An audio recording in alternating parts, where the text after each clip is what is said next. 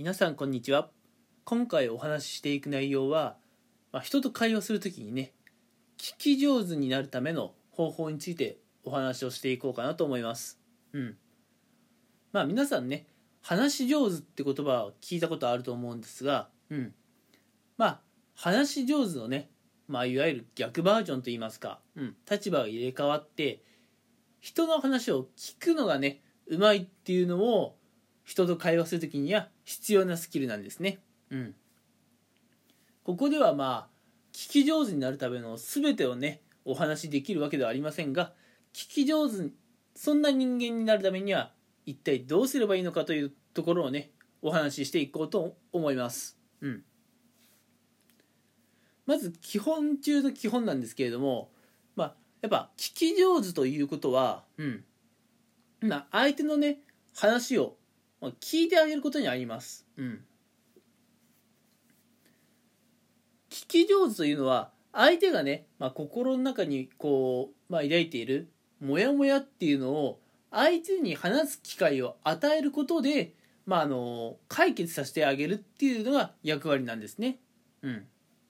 なので聞き上手というのは相手の言葉をうまく引き出せるようなそういう人を、まあ、聞き上手と、えー、言います。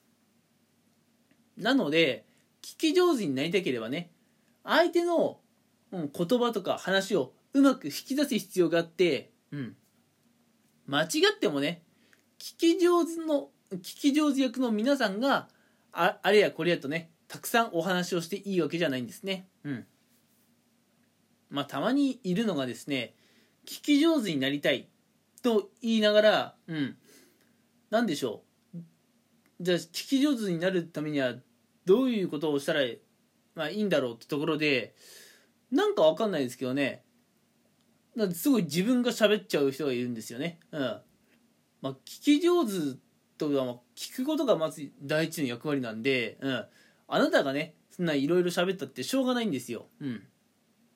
なんでしょう。おしゃべり好きな人っていうのは、まあ、相手がね、話をしている時でも話を遮ってね、自分の話をしてしまう傾向にあるので、うん。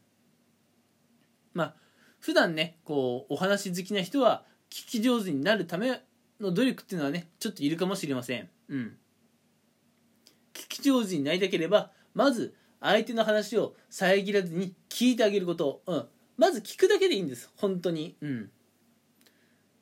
まあ、本当にね、お話が好きな人からしたら、相手の話をね、黙って聞くということに耐えられないのかもしれませんが、うん。そこはね、あなたのね、こう欲に負けて、あなたがお話しするっていうんじゃダメなんですね。うん。なので、聞き上手はまず相手の話を聞く。うん。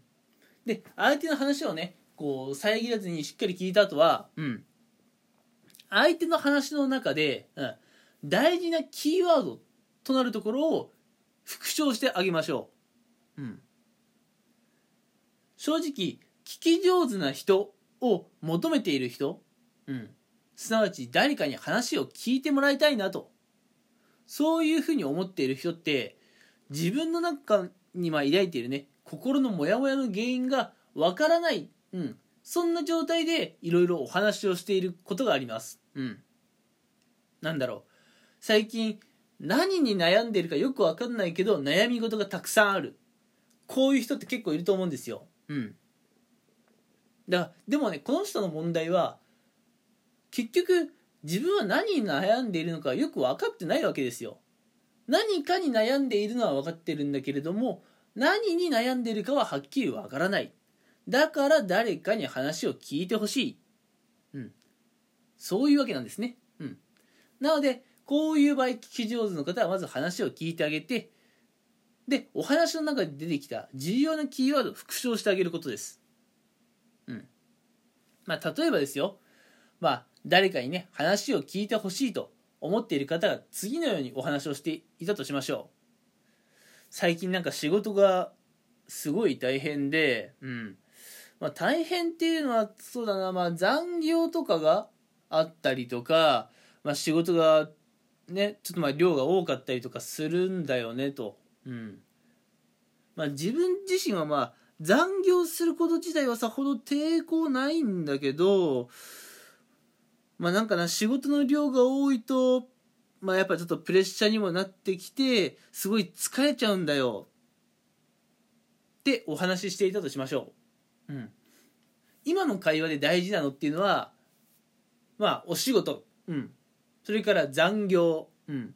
それから仕事の量とプレッシャーっていう言葉がキーワードとしてあったと思います。うん。聞き取ることできましたか？なので、聞き上手になりたければ、うん。えお話ししていた人のね、こう話を聞いて、あ、残業自体はそんなに嫌いじゃないんだね。うん。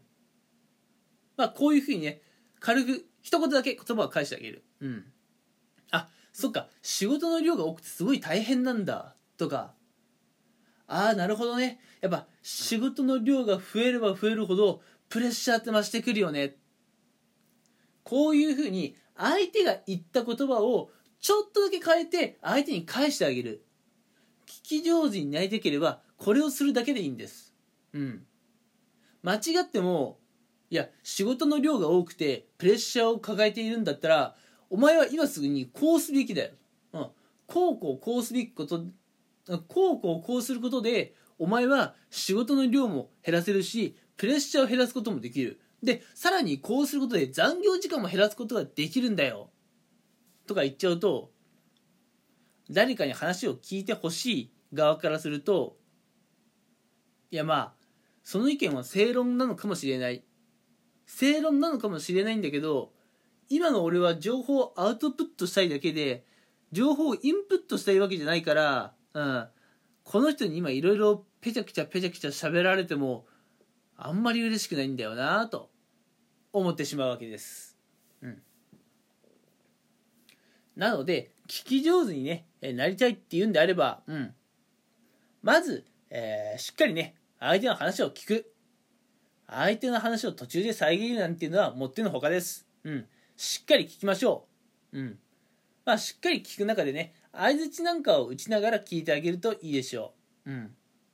で、相手の話を聞いていて、あ、これは話のキーワードだなと。うん。大事なワードを見つけることができたら、うん。その言葉を復唱してあげる。うん。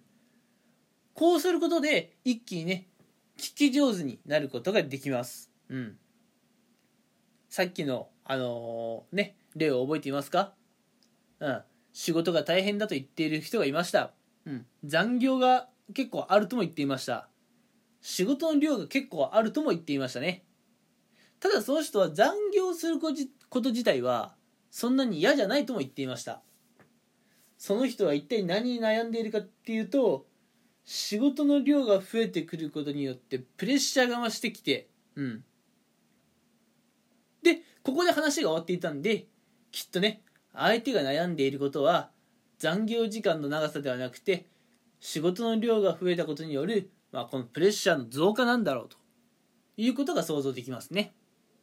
なので、えー、仕事残業時間仕事の量それからプレッシャーっていう言葉を復唱してあげることで相手からするとあ私の話をちゃんと聞いてくれているんだなこの人は。ってなるわけです。うん。なので、えー、まずね、うん。まず、聞き上手になりたければ、基礎の基礎として、相手の話をちゃんと聞いて、大事なキーワードは復唱してあげる。これに限ります。はい。ではね、えー、今回の、えー、ラジオ配信はこの辺にしたいと思います。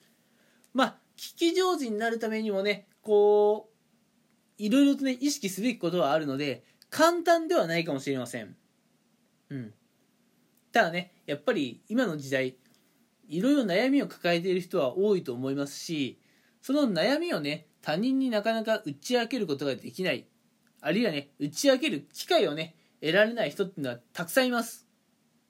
なので、聞き上手になるということは、絶対ね、周りの人の力になることができるので、もし皆さんがね、えー、まあ、普段の生活に少し時間に余裕があるのであれば、聞き上手になるための訓練してみてはいかがでしょうか。